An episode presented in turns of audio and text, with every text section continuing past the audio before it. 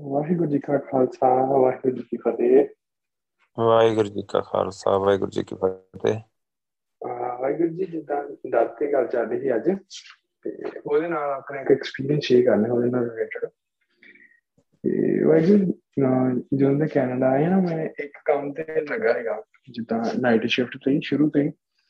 ਤੇ ਬੜਾ ਉੱਥੇ ਮਨ ਟਿਕਣਾ ਨਹੀਂ ਮਨ ਕਿ ਰਾਤ ਕੀ ਕੰਮ ਕਰੀ, ਡੇਢ ਸਾਲ ਹੋ ਗਏ ਰਾਤ ਕੀ ਕੰਮ ਕਰੀ ਜਾਣਾ, ਰਾਤ ਕੀ ਕੰਮ ਕਰੀ ਜਾਣਾ।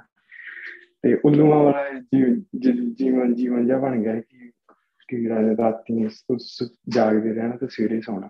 ਤੇ ਉਹ ਗੁਰੂ ਸਾਹਿਬ ਜੀ ਅੱਗੇ ਬੜੀ ਅਰਦਾਸ ਕਰਨੀ ਕਿ ਬਾਬਾ ਜੀ ਇਦਾਂ ਚੇਂਜ ਕਰ ਦਿਓ। ਪਰ ਡਰ ਵੀ ਲੱਗਣਾ, ਜੇ ਕਿਤੇ ਕੰਮ ਛੱਡਿਆ ਤੇ ਬਾਅਦ ਚ ਹੋਰ ਕਿਤੇ ਕੰਮ ਹੋਏ ਮਿਲਣਾ। ਤੇ ਇਦਾਂ ਇੱਕ ਦਿਨ ਭੈਣ ਨੂੰ ਕਿਹਾ ਕਿ ਗੁਰੂ ਸਾਹਿਬ ਤੋਂ ਹੁਕਮਨਾਮਾ ਲੈ ਲਾ ਕਿ ਮੈਂ ਕੰਮ ਚੇਂਜ ਕਰ ਲਾਂ ਕਿ ਨਹੀਂ, ਪਰ ਉਹ ਗੁਰੂ ਭੈਣ ਆਂਦੇ ਕਿ ਇਦਾਂ ਹੁਕਮਨਾਮਾ ਨਹੀਂ ਕਰ ਸਕਦਾ ਕਿਉਂਕਿ ਉਹ ਵੀ ਤੂੰ ਅਮਰ ਨਹੀਂ ਛਕਿਆ ਬੜਾ ਮਨ ਹੋਰ ਲੱਗਾ ਤੇ ਬਾਅਦ ਲੈ ਕੇ ਬਾਬੇ ਦਾ ਨਾਮ ਅਰਦਾਸ ਕਰਕੇ ਕੰਮ ਛੱਡ ਦਿੱਤਾ ਕਿ ਮੈਂ ਵੇਖੀ ਦੇਖੀ ਜਾਊ, ਜੋ ਹੋਊਗਾ ਹੋਊਗਾ।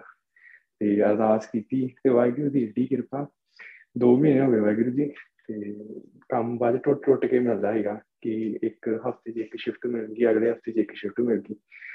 ਤੇ ਉਹ ਬਾਬੇ ਦੀ ਏਡੀ ਕਿਰਪਾ ਨਾ, ਵਾਹਿਗੁਰੂ ਆਪ ਹੀ ਕਿਦੋਂ ਨਾ ਕਿਦੋਂ ਨਾ ਪੈਸੇ ਵੀ ਭੇਜ ਦਿੰਦੇ। ਕਦੀ ਕਿਤੋਂ 500 ਡਾਲਰ ਆ ਗਏ, ਕਦੀ ਕਿਸੇ ਬੰਨਿਓ 500 ਡਾਲਰ ਆ ਗਏ।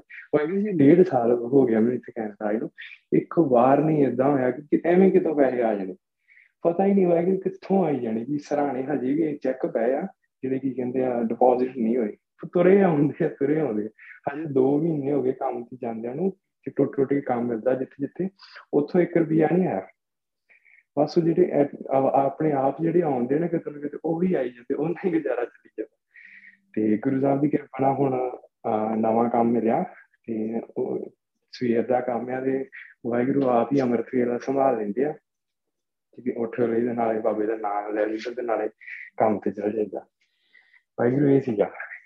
ਡਰ ਨਹੀਂ ਵਜ ਰਹਿੰਦਾ। ਉਹ ਆਂਦੇ ਕਿ ਟੈਨਸ਼ਨ ਆ ਰਿਹਾ ਪਰ ਤੂੰ ਬਹਿ ਕੇ ਨਾ ਨਾਮ ਜਪ ਦੋ ਕੁ ਮਹੀਨੇ ਘਰੇ ਰਹਿ ਵਾਹਿਗੁਰੂ, ਫਿਰ ਉਹ ਕੰਮ ਨਹੀਂ ਕੋਈ। ਤੇ ਹੋਰ ਸਿਮਰਨ ਕਰਦੇ ਰਹੀਦਾ ਗੁਰਬਾਣੀ ਵਿਚਾਰ ਕਰਦੇ ਰਹੀਦਾ। ਇਹ ਸੀਗਾ ਵਾਹਿਗੁਰੂ ਕਿ ਬਾਬਾ ਦਾ ਤੂੰ ਨਾਮ ਲੈ ਪੁੱਤ। ਪੈਸੇ ਉਹ ਦੀ ਟੈਨਸ਼ਨ ਨਾ ਲੈ, ਮੈਂ ਆਪੇ ਕਿਤੇ ਨਾ ਕਿਤੇ ਇੰਤਜ਼ਾਮ ਕਰੀ ਜਾਊਂ। ਤੂੰ ਨਾਮ ਲਈ ਜਾ ਬਸ।